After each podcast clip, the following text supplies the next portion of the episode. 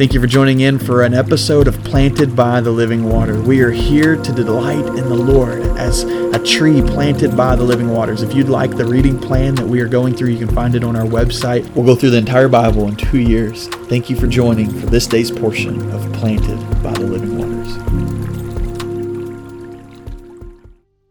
Well, let's talk about sex this morning. What better thing to talk about, right? Um, the church has avoided this conversation so many times when Scripture has much to say about sex, much to say about sexual intimacy, and, and in fact, there's a whole book Song of Solomon wrote um, dealing with sexual intimacy. And, in our Bible reading today in 1 Corinthians, there's so much sexual sin that Paul writes to them concerning uh, what what sexual blessings are, um, what what it is to be a, um, to have a healthy sex life. And uh, I think this is so important for, for us to talk about. And I know sometimes it seems awkward, but but this is a gift from God. Sex is something that God has given us. That is, He's blessed between a man and a woman in marriage. And um, there's there's so much uh, fruit that comes from a healthy sex life, and when you see um, what he says to the Corinthians, it makes sense. He says in chapter seven, he says, "Now, in response to matters you wrote about," and so he's writing back to them. He says, "It's good for a man not to have sexual relations with a woman concerning those issues you're talking about." But verse two it says, "But because sexual immorality is so uncommon." Since we're all sexual and moral so easily. So since it's so common, each man should have sexual relations with his own wife, and each woman should have sexual relations with her own husband. A husband should fulfill his marital duty to his wife, and likewise a wife to her husband. A wife does not have the right over her own body, but her husband does. In the same way, a husband does not have the right over his own body, but his wife does. Do not deprive one another, except when you agree for a time to devote yourselves to prayer. Then come together again. Otherwise, Satan may tempt you to become because of your lack of self control.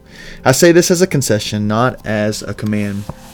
Paul says that because we are so um, easily sexually immoral, because it's so common to be um, sexually immoral. He says, have sex with your wife, and and wife have sex with your husband regularly.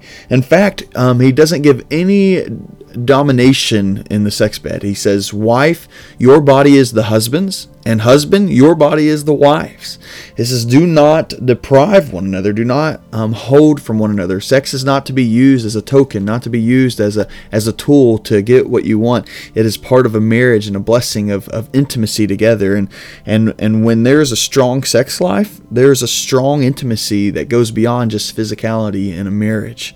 Um, I read a book one time. Uh, I was actually asked um, to, to read and, and give a review on from uh, Kevin Moore. Was a previous pastor of mine, um, and and he wrote a book called Sex Is.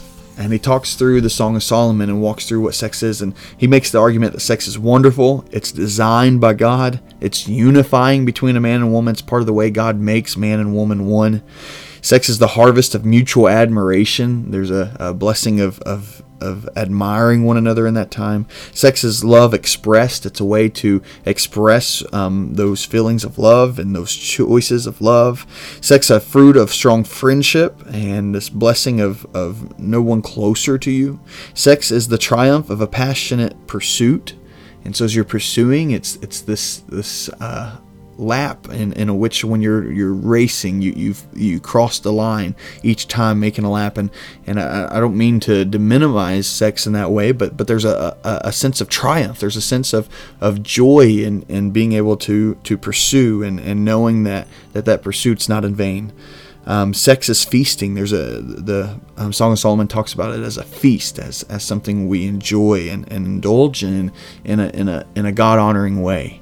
And so today let's talk about sex. Let's think through our sex life, and and uh, it's so important to to um, give every aspect of our life to God. It's so important for every aspect of our life to surrender to God's um, commands and His His His authority and and His ways.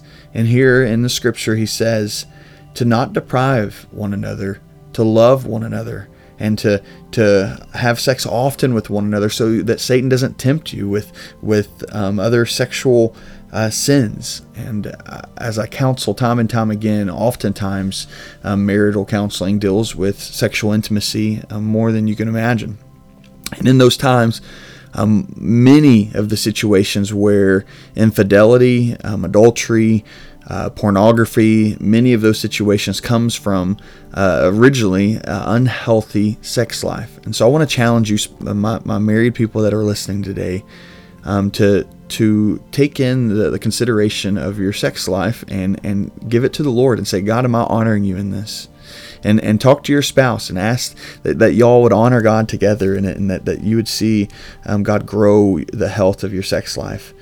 Um, a word to the unmarried and the widows. Um, I don't want to leave um, anyone out, and Paul didn't either. And so in verse 8, he says, I say to the unmarried and to widows, it is good for them if they remain as I am, being single. But if they do not have self control, they should marry, since it is best to marry than to burn with desire. And, and he talks through um, the picture of, of if there's a desire in you that causes you to sin, it's better to be married, he says. But to be married, I give this command, not I, but the Lord. A wife is is not to leave her husband, but if she does leave, she must restrain unmarried or be reconciled to her husband. It's talking about reconciliation between a man and a woman here. Um, but he goes on and talks about how it's good to be single as well there's a blessing of being single. And in fact, he says at the beginning, I wish you could remain as I am. And that if, if you were able, if God gives you this gift of celibacy, of, of being single, whether um, it's been all of your life or just the season of your life, use it to run after God with everything you have with no distractions and, and, and ask God to, to fulfill every desire you have and for Him to be uh, the one that, that is sufficient for you in your life.